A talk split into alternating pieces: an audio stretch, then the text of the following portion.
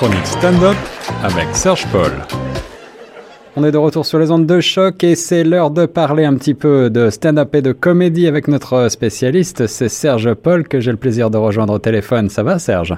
Très très bien et toi Guillaume ça va très bien. Alors aujourd'hui, tu nous proposes de poursuivre sur euh, euh, la lignée de ce dont on avait parlé la dernière fois, à savoir euh, des techniques de stand-upper, des techniques qui consistent eh bien à, se mettre en valeur finalement sur scène et, et puisqu'on le sait, le, la comédie, c'est aussi beaucoup de travail derrière derrière chacun des comédiens. Il y a énormément de, de, passages sur des scènes à moitié vides et les comédiens peaufinent des techniques et finalement, euh, il y a des sortes de, de trucs qui se passent de comédien en comédien, c'est ça? Oui, exactement. Et puis, euh, on en avait parlé dans d'autres chroniques. Euh, le stand-up, c'est du gros travail. C'est pas uniquement des gens qui viennent pour s'amuser. Euh, il y a des écoles de stand-up et des écoles de l'humour à Montréal, d'ailleurs, et il y en a pas mal dans le monde maintenant qui sont créées.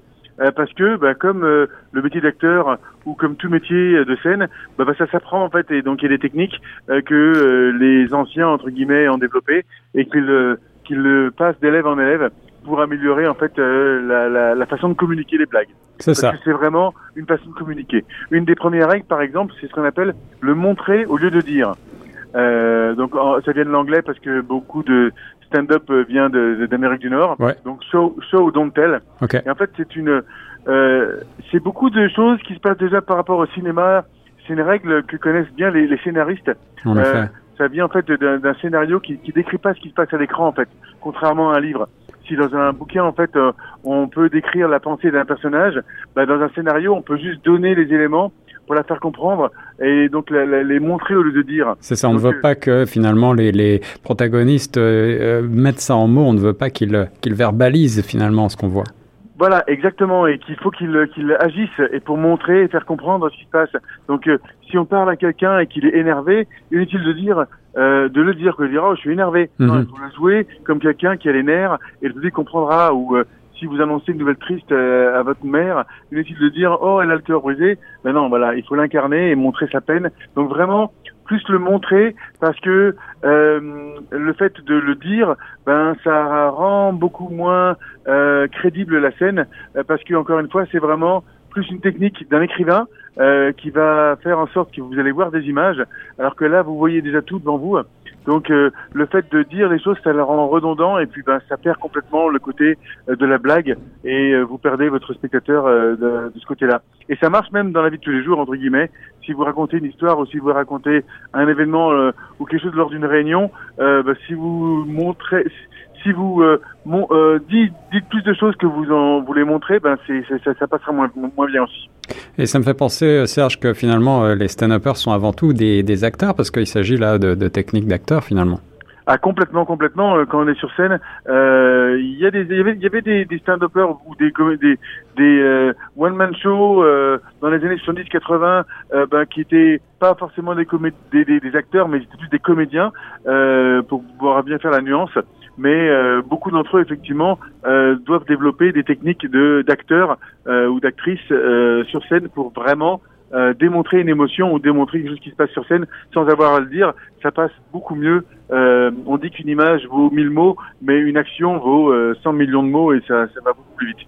Le show Don't Tell, donc montrer au lieu de dire une des règles primordiales pour monter sur scène et faire rire. Est-ce que tu en as d'autres dans le même Oui, il y en a une petite autre. Je vais pas tout vous dire aujourd'hui. J'en vous donnerai d'autres dans d'autres chroniques. Donc là, c'est ne relevez pas les choses négatives. Alors ça peut paraître un peu euh, logique, mais euh, il, ça peut arriver dans, la phrase de tous les jours. Euh, déjà, dans tous les jours, ça vous est déjà arrivé d'entendre quelqu'un dire euh, « ça te dérange pas ce bruit-là ?»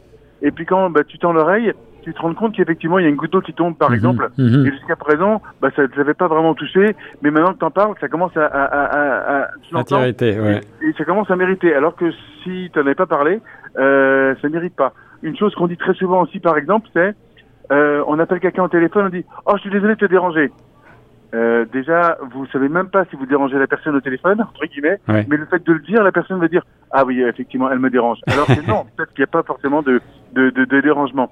Donc ça c'est des choses qu'il faut pas prêter attention. Donc si vous montez sur scène par exemple et qu'il fait trop chaud ou que le micro siffle et qu'il y a un, un effet de réverb, euh, parfois les gens le ça les dérange pas, ça arrive et ça les dérange pas. si vous vous mettez à dire oh là la technique ici qu'est-ce qu'elle est mauvaise, bah déjà euh, il va y avoir un problème au niveau de la salle. Euh, le public va dire oh effectivement la salle est pas, pas bonne, mon le spectacle est, pas- est- est vraiment pas bon. Je vois. Alors alors que ça c'est pas nécessaire. Vous pouvez le faire si ça rentre dans votre sketch. Ouais. Ça fait partie du sketch et on peut se servir de ça. Il y a des, il y a, il y a, il y a certains qui font ça et qui, qui euh, en fait euh, cassent pratiquement le, le, même le quatrième mur et, et, et, et parlent au public des problèmes qui se passent dans la salle et qui en font effectivement euh, un, un, un, un spectacle. Et c'est vraiment vraiment très très bien fait. Et là, c'est vraiment une grosse grosse maîtrise. Mais quand on débute euh, et qu'on fait pas trop attention à ça et qu'on fait des choses un peu plus euh, classiques, on va dire, Mhm, euh, mhm. éviter effectivement de euh, dire les choses négatives.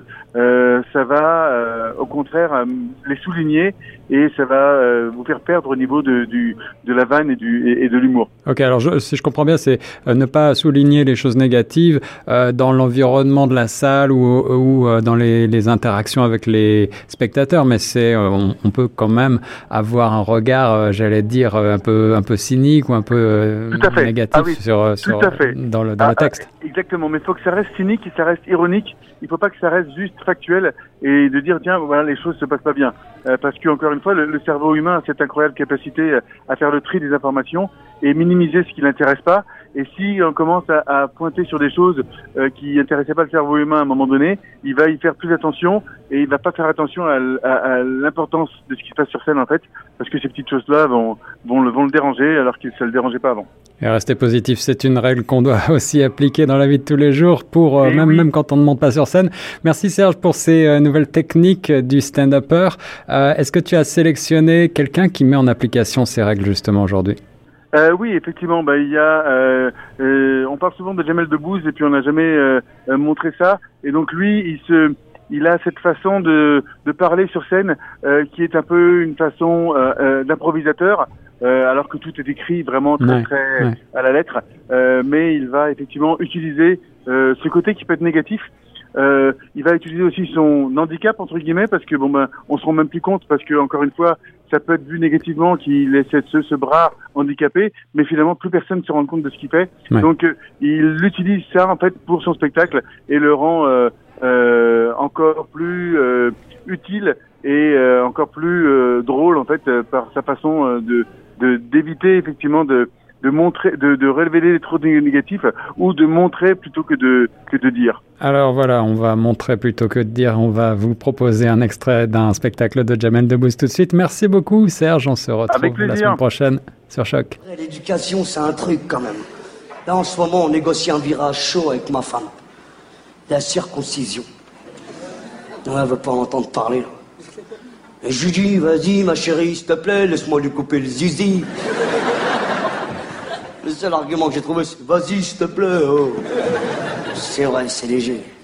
Mais je lui dis, t'inquiète pas, ça fait pas mal en France. Ça se fait à la clinique, tu vois. Anesthésie locale. Au bout de deux heures, il gambade, le gamin, tu vois. Parce que moi, ma circoncision, j'ai encore mal, là. C'était au Maroc, dans le village de ma grand-mère à Teza, je me rappellerai toute ma vie. Je me réveille un matin en vacances, et là je vois toute ma famille comme ça. Hé hé hé oui, oui T'as tous les deux bousses qui rigolent en même temps. J'ai dit, c'est suspect, ça, tu vois. Ils m'ont mis une djellaba blanche, tu vois. Des babouches, un tarbouche, une cape blanche. Oh, J'étais magnifique. Ils m'ont mis sur un âne. Et là, tout le village chantait des chansons autour de moi, tu vois. Oh, Et on me filait des bonbons. Et des chansons avec mon nom dedans. J'étais bien. Laurence d'Arabie. Jamel, Jamel, Jamel, Jamel. Oh, J'étais au top de ma vie, oh. Jamel, Jamel, Jamel, Jamel. Et là, on arrive devant une grande porte, tu vois.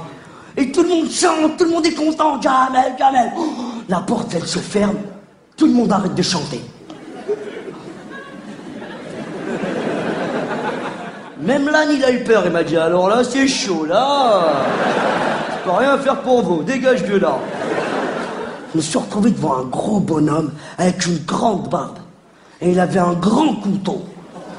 Et il y avait du fromage encore dessus. On a de la vache qui on a. Il m'a dit, regarde là-haut, il y a un oiseau. Et moi, j'adore les oiseaux, tu vois. J'ai regardé. Et là, il n'y en a pas d'oiseaux, c'est pas vrai. C'était faux cette histoire. Mais ça fait pas mal, hein. Sur le coup. Voilà, sur le coup, quand ils m'ont. J'avais envie de leur dire Mais qu'est-ce que vous avez fait là? On était en train de discuter normal et d'un coup, vous m'avez coupé le sgeg. Étrange comme procédé quand même. On aurait pu en parler un petit peu avant, je suis concerné, non? Ah, Moi, je suis venu en vacances, hein. je suis pas venu pour qu'on me coupe le sgeg, hein Ben, Je sais pas si vous avez entendu parler, mais en France, on fait des débats. On se demande si on met des fessées aux enfants, vous voyez Et vous, vous me coupez le sgeg normal. C'est quoi ce pisse C'est quoi? Et tu sais ce qui est vraiment bizarre? C'est quand tu te rends compte que ta djellaba blanche, elle se transforme en drapeau du Japon. Là, oh, là, c'est chelou, là.